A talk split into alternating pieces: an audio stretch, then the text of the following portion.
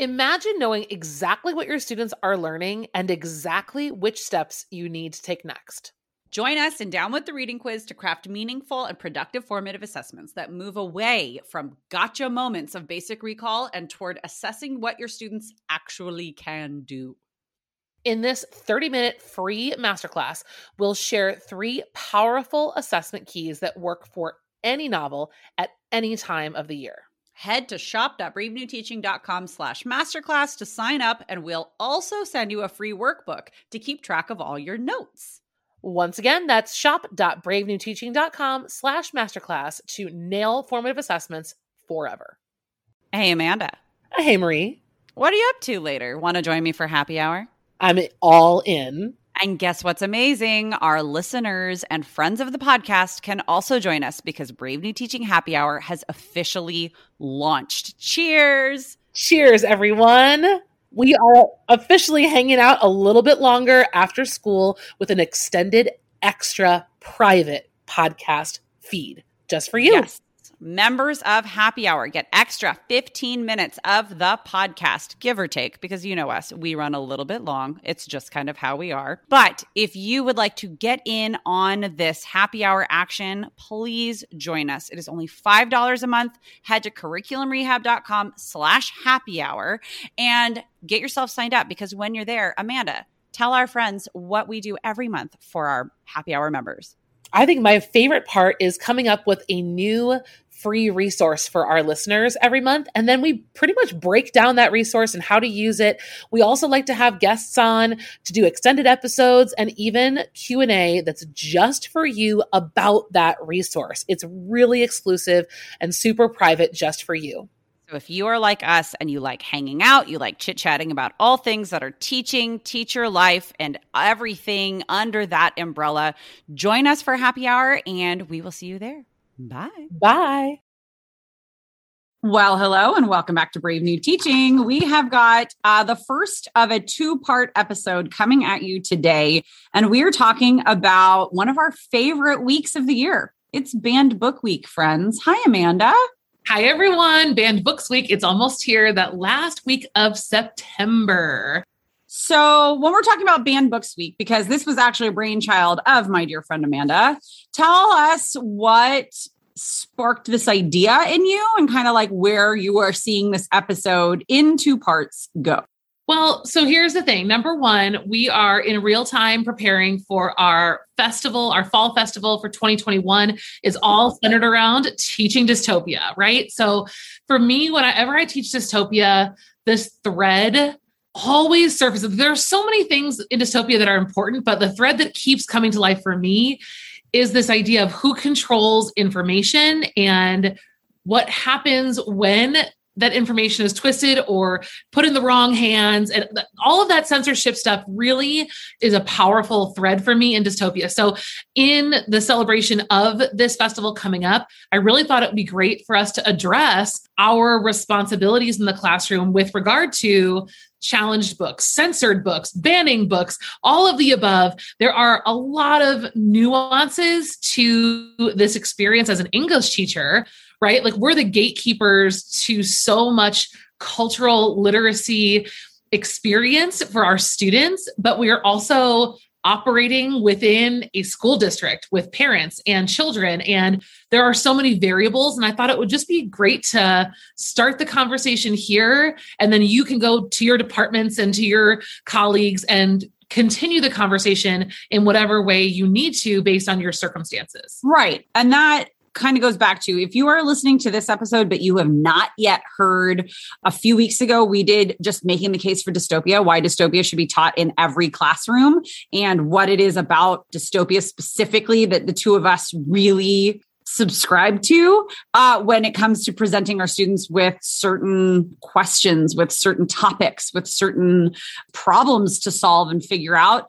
Give a listen to that episode. Head to the show notes and link up to that episode. I don't know what I'm trying to say, but listen to that episode first, yeah.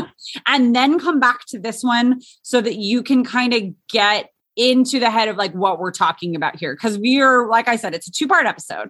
This first part is going to be about exactly what Amanda was just talking about, the decisions we make as teachers, because like it or not, we are gatekeepers. We are making a lot of decisions, and those decisions carry weight. So we're going to talk about that today. And then next week, we are going to talk about defending those decisions in a lot of ways. And like when those decisions are challenged, specifically having to do with banned, censored, challenged, replaced texts, but also just like topics in the classroom. So yes, we're talking specifically about materials and texts, which are inherently going to lend themselves to a social science, especially an ELA classroom. But every classroom everywhere has real life kids who are living in the real life world, who have real life topics floating around in their heads. And hopefully they have an opportunity to talk about those topics, or at least somehow process those things.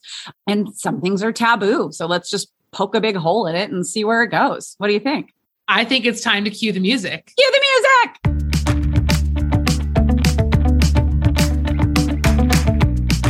Listening to Brave New Teaching, a podcast for educators challenging the status quo. I'm Amanda, and I'm a high school English teacher in Illinois. And I'm Marie, and I'm also a high school English teacher in Southern California. We're so glad you're here. Enjoy the show.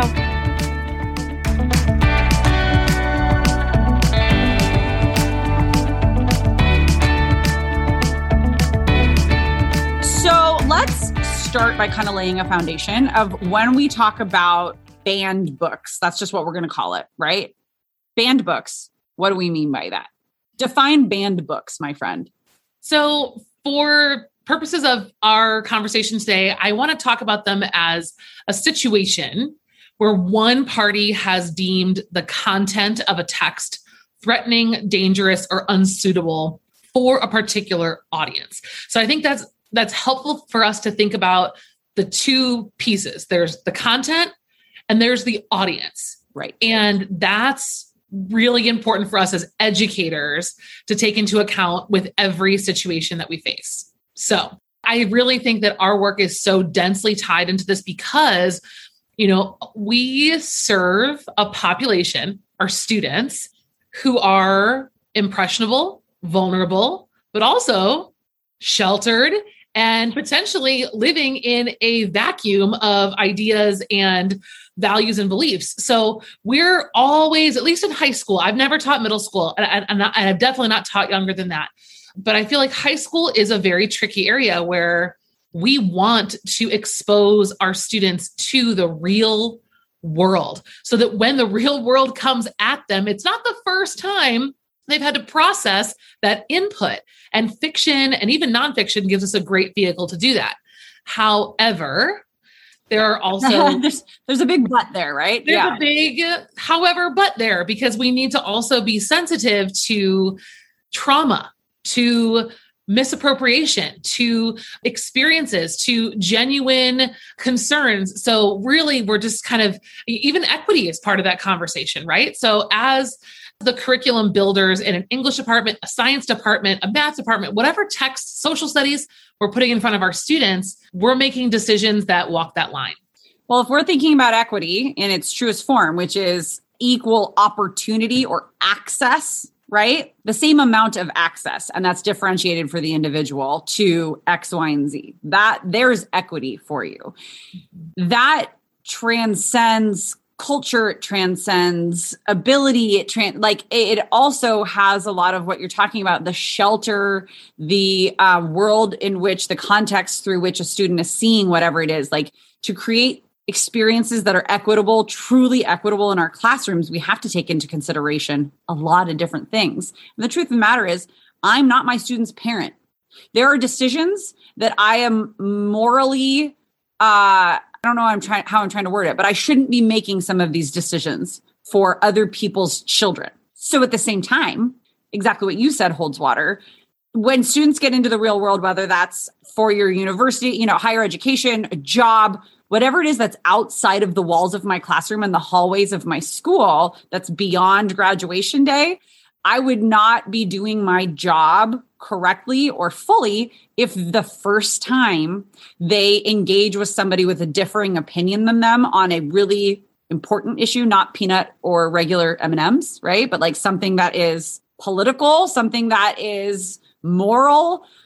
If the first time that they're engaging with someone who has a different viewpoint than them is after my class, I've done them a disservice. So bringing up touchy topics is kind of our responsibility. So that, just so that students are able to either see a model for navigating those topics, to maybe try navigating those topics, right? But just so that it's not completely taboo and completely unspoken, they have to have had some sort of an experience. And I think that what fiction does for those of us who are all ELA teachers, fiction provides us a platform to start a discussion. I think, and we'll talk about this in the second episode a little bit more, but there is a lot of misinterpretation of what novels are used for. Novels are not used to teach someone how to act or how to not act. I mean, I sure hope not. Not in a public school anyways. My gosh. No. Yeah.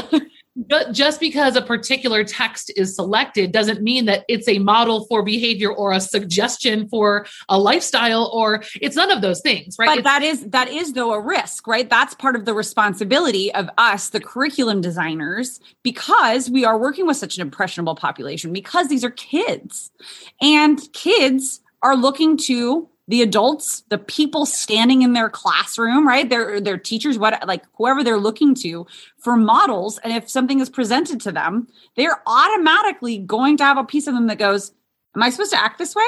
Oh, this is what I'm supposed to do. And so part of that responsibility is being able to gauge whether or not our students understand that this is just a character and example. Yeah, sorry, I totally cut you off. No, we're the perfect spot. So let's start. I want to start with this idea of the spaces we hold as teachers, okay? So in our work, we hold sometimes, we'll just say we do for now, we hold the keys to novels that are taught for whole class units. We hold the keys to novels that are taught within a choice or lit circle unit. Those are two different choices. To feature one as a whole class versus putting it on a list, those are two different decisions. We also have classroom libraries, school libraries. Some of us do things like First Chapter Friday or First Page Friday, summer reading. We're making a lot of book decisions. And I think each of these spaces holds a different weight.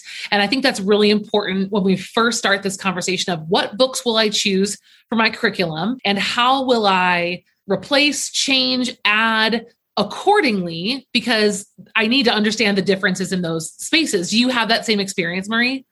Yes. And what I was thinking of as you were saying all that was when we went from California state content standards to Common Core. What was that, like 10 years ago, if even something like that?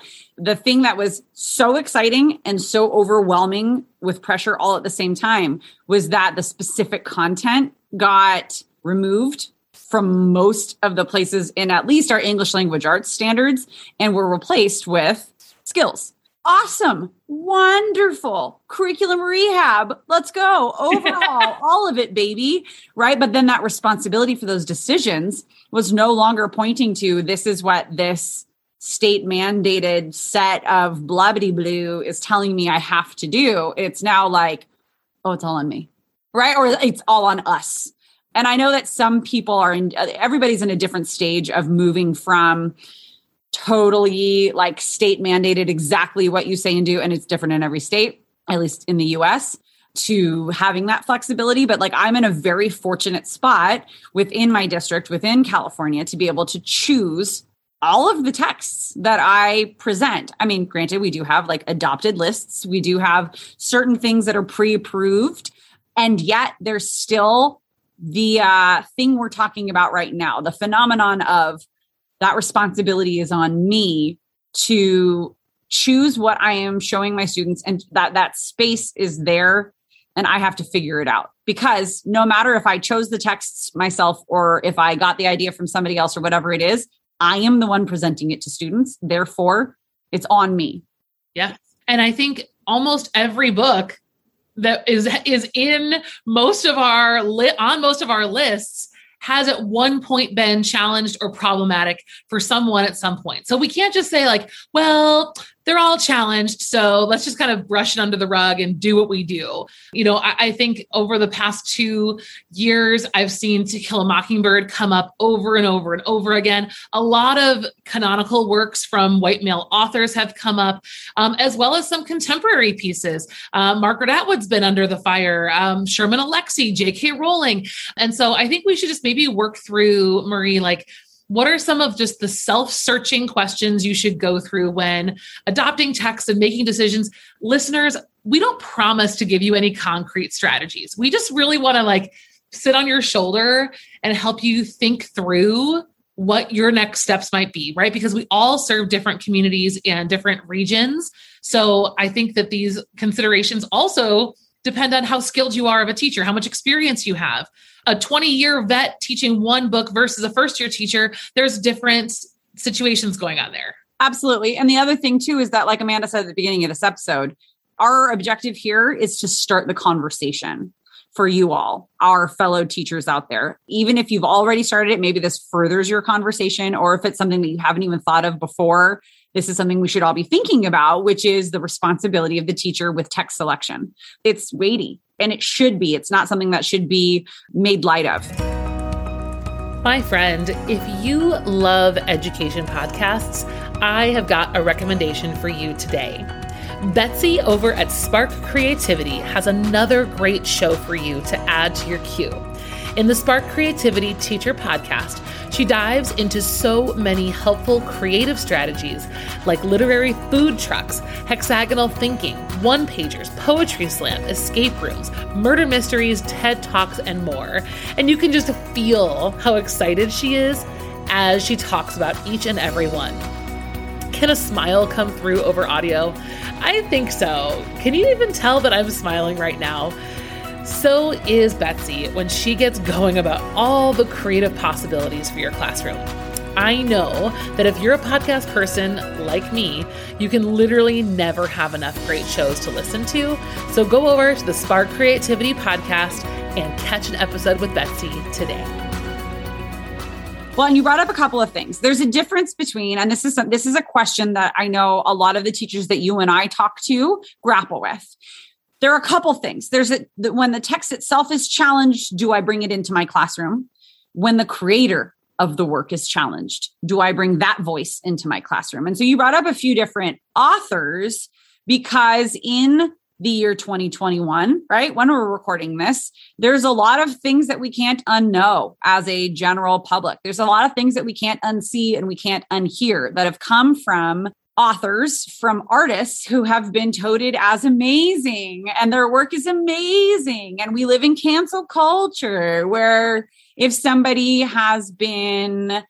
their reputation has been tarnished by their own actions or the actions of somebody else, something in their history or their current life, what do we do with that, right? There's been a big movement to cancel people, which some people should be canceled. Some people should be replaced. And that's something that we're going to talk about a little bit. But where does that decision-making lie? Are the decisions that we're making for a text to bring into our classroom, like I was starting to say, am I focusing only on the text? But then when I'm focusing only on the text, because quite frankly, Harry Potter itself is pretty good. There's not a whole lot problematic within the work itself. I mean, obviously there's problems in everything, like we've said. So take this with a grain of salt, but the story itself, not horrible. Right. The author herself has said some very, let's just call them insensitive, but pretty horrible things, doubled down on them about the trans community, and has not made amends, has not made it better. No. Where is my responsibility? How do I feel morally about highlighting her voice through her work? How much of her work is her, and how much of her work is for us? I think those are the questions. I think Sherman Alexie. So for one second, I've never read a single Harry Potter book, so I don't have much to say other than I don't plan on it now. but here's the thing. Okay. Quick bird walk from a strictly, I was just teaching today lit devices to my 12th, not teaching lit devices. We were recalling prior knowledge to my 12th graders because we needed some common vocabulary before we could move on. And Harry Potter is fantastic. You can pull chapters of Harry Potter and you can find so many symbols. You can find so many different things because it's fantastical. It's great world building. It's all of these great little pieces that are very accessible to all of my kids at the age when I am teaching them. It's not to say that there aren't works that are just like that. It's just something that is popular and therefore there's a prior knowledge, right? Like it just works so well. And so I think that's what a lot of people have a hard time with too, is it's like, but it's already here. I don't have to go find something and get to know something. And yeah. But I feel like what you're describing right now is a perfect tie back to where we started this episode, which was recognizing the space that you're going to allow that author or that author's work to occupy. Using a few chapters or sentences as examples of literary devices is a very different thing from crafting a 6-week long unit dedicated to the text. You're totally right. Those are totally different things. And I think that that's another consideration when we talk about, are we just going to cancel everything or whatever? Like there is this gray area, middle ground. And P.S., I think a lot of that belongs in conversation with students, but we can get back to that. I completely agree with you, but you keep going and then we'll come back to that. So we talked last year, we did a episode about our favorite Indigenous authors and who to check out and do some writer's craft stuff with them. And we mentioned at the beginning of that episode that we would have come back to Sherman Alexie, and we never have because, well, you know, it's been a year. This is the perfect place to do it. We're coming back. We're here. We're back. I think Sherman Alexie is such an interesting example of this because he is someone that I have actively sought to take off lists and out of curriculum, out of a classroom library, not necessarily, but out of directly teaching him, I have moved. And here's why. So first of all, I'm going to put a link in the show notes to a couple of great websites that have organized the problematic authors that are commonly taught and the reasons that they're problematic. So Sherman Alexie has been accused of and admitted sexual harassment within his own literary community and really just intentionally blockading the way for women, Indigenous women, to be published, you know, kind of in the way that he's mentored, and I say that with air quotes, mentored other women in his community. He's done so in a way of putting himself in this superior role and diminishing the work of women. And because his problem area is in publishing and in effectually silencing other authors, I feel like to offset that wrongdoing, it would be wise of me as a person with literary decision-making power to substitute his work with a different voice from that community that's a female and that's equally powerful and amazing. And there is no shortage of brilliant, beautiful works by Indigenous authors, but I feel like our go-to is Sherman Alexie, because Diary of a Part-Time Indian is pretty funny and it's a lot of things, but we have a lot. I'm saying we gently, because I just know that teachers are busy. Like we don't have time to scan the canon of Indigenous authors and know all the books that are out there. Well, and we just don't get the provided. I'm going to say we also in just like a very broad, because some people do get the PD that I'm talking about, the current, the constantly updated PD that helps us discover new voices. Because to your point, there is no way that I am going to, between the hours of 7 and 3 o'clock, right? My contract hours, there is no way that I'm going to do all of the different pieces of my job and start reading entire novels just to try it out by new contemporary, not even new, but just new to me, authors and different works. It's physically impossible for that to happen. Could it happen outside of my work time? Yeah, absolutely. But like, that's also my time. So that's not something that we can expect of each other or of ourselves. And that type of PD just isn't happening as widely as it should be and as it needs to be. And so like, I have a lot of empathy for teachers who have a hard time finding different texts that are new to them, because when the hell are they supposed to do it? Like, how are they supposed to do it? I get that. You and I are two of the loudest voices I know saying, find new texts. It doesn't need to be the canon. Da, da, da, da, da. But we also are very real about like, you can't always go outside. What do I use? So like, that's where we, you know, create, like you're talking about, like Indigenous writers, like that episode, or we had one on Black authors, or we had one on Latino and Latinx authors, like trying to build out, like hopefully we've built up our reputations within our field to be able to say, hey, this works really well for this and that. And like you all out there know that we're reputable and that like, we know what we're talking about. but there's just not enough content like that in the world. There's not. And then there's the question of, okay, so we talked about J.K. Rowling, we talked about Sherman Alexie. We could do this whole episode on a list of authors, but right, fill in the blank here, right? Whatever situation you're in. So what next, right? So I think that the most important thing that's been missing is there has to be a conversation. Right. Your department needs to talk about this. There needs to be an exchange, whether you're all rooting for a change or some of you are sticking to your guns and you really want to keep something.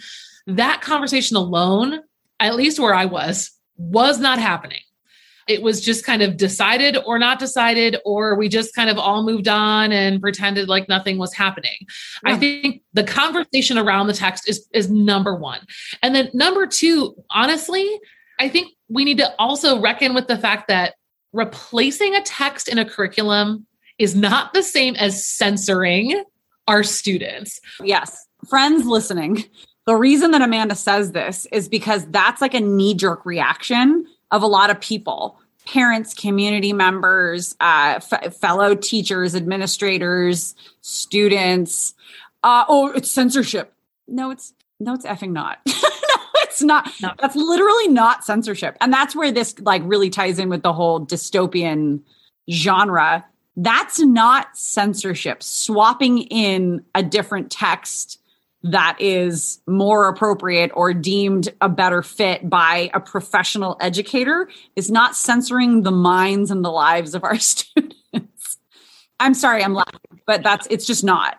It's not, which is exactly why that conversation has to happen first, right? Yeah. So the conversation is, okay, we have a problem with this book. Either it's the content, it's the use of the N-word, it's the author, him or herself. This conversation needs to be somewhere along the lines of, well, what were we hoping to get out of this book in the first place? Yeah, what's our objective? Yes. Can this objective be reached by a better fitting text? And hello, what was the essential question?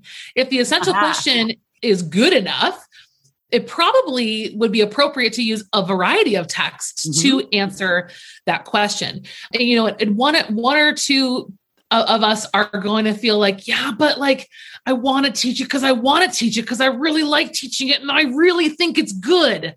It's hard to let go of that. I've had that feeling toward books before, but I think the more we can separate our childhood or adulthood love for a text from what's best for our students now, that has to happen in conjunction with whatever is going to be changed, replaced, adapted, right? There are lots of ways to make adjustments. Well, and I have another conversation I want to throw into the mix because, okay, so let's say I have my heart set on XYZ novel. The author is extremely problematic for this and that reason, but I have an amazing unit. I have all of these things. We have great conversations and the text itself lives outside of the author, right? Which we should hope that they do. So then what? But nevertheless, I am showcasing the voice. I am showcasing the work of somebody who is a scumbag. This is completely, by the way, like hypothetical. I actually don't have anybody specific in mind. I'm just saying, like, let's say that's the situation that teacher A finds themselves in. And that's instead of someone else, right? Like that's the key of what you're saying, right? Instead of another person. Or they're just mandated. You have to teach this. How do you grapple with that with your own philosophy and your own morals, right? Like still have a job, still being a contributing member of society. There's a conversation to be had with students about why is this controversial? Why is this person controversial? Personally, I am comfortable asking students, what is a teacher's responsibility? Right? And letting them grapple with that. Mind you, I'm talking about, at least for this year, I'm talking about my juniors and my seniors, but even ninth graders, we've sat down and had a To Kill a Mockingbird conversation about how is this representative of various populations within the novel? What else could be put here? You know, like To Kill a Mockingbird is pretty contested in certain areas, like, you know, pro and against. So let's talk about that controversy as a group. I think that conversation alleviates a lot of the mystical taboo surrounding like, oh, it's a problematic text.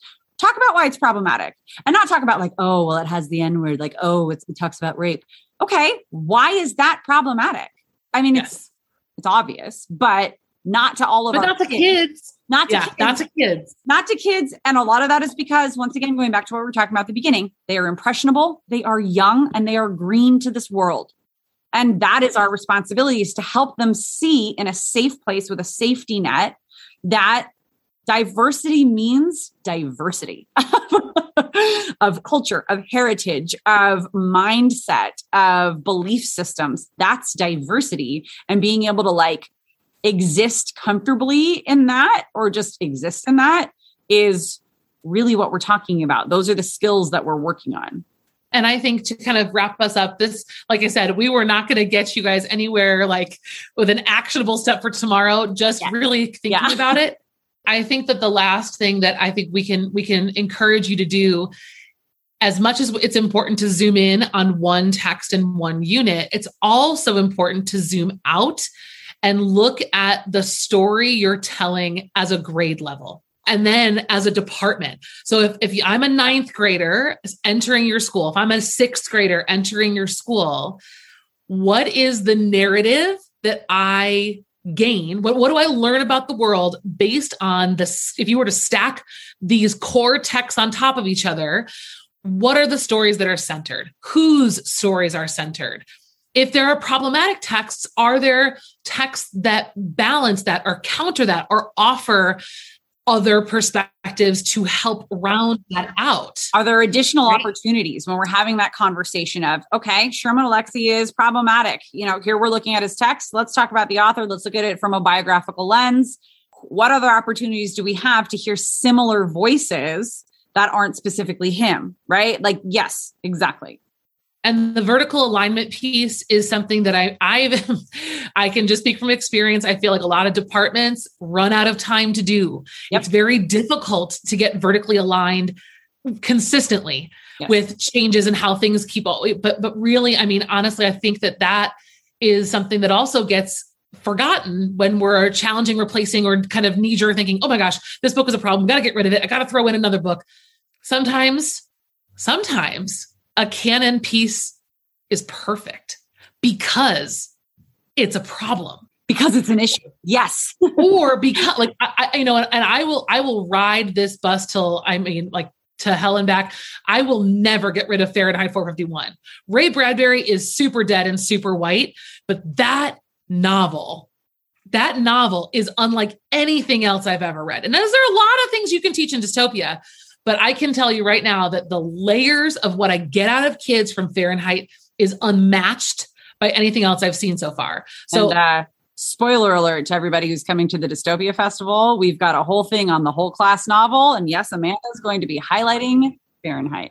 So, right. So I think that the zooming out is, so it's the most important in that regard, is like, okay, if I'm going to keep this, what else are we doing? And what does the whole experience look like for my students? Well, and a text list should be a living document. It really should, because there's new work being created every day. Art is created and recreated and rediscovered and reimagined every day. And the world is always, I mean, we're like a shark. You got to keep moving. So here we are. Let's recap. So we talked first about recognizing your space, right? What are you going to give prowess to in your curriculum? What's going to go on a list for choice? What's going to go in your library? What's going to go on summer reading, blah, blah, blah. Okay. What's going to be excerpts? What's going to be, yes, there's a lot more space than I think we realize. Yes. There are lots of spaces. And what can we do? Film clips instead of whole novels, right? Whatever. So there's that. Then there is this idea of trying to make the space for professional development, conversations, and seeking out opportunities to learn about other texts, other authors, making time for ourselves to read more widely, and even just to do the background research on authors that have had these issues. Maybe this is the first time you're hearing about J.K. Rowling and Sherman Alexie. And we give yourself grace. If it is okay. Like, we give you grace as your colleagues. 100%. Give yourself grace. If this is something that you're listening going, that sounds great. There is literally no way I can do that right now. That's okay. You're not alone, but you're thinking about it, which is better than putting your blinders on. 100%. Yeah. And that last step is to really think about how can I involve kids in this conversation? Mm-hmm. How can I think about kids when I'm designing a vertically aligned English curriculum or other subject areas too?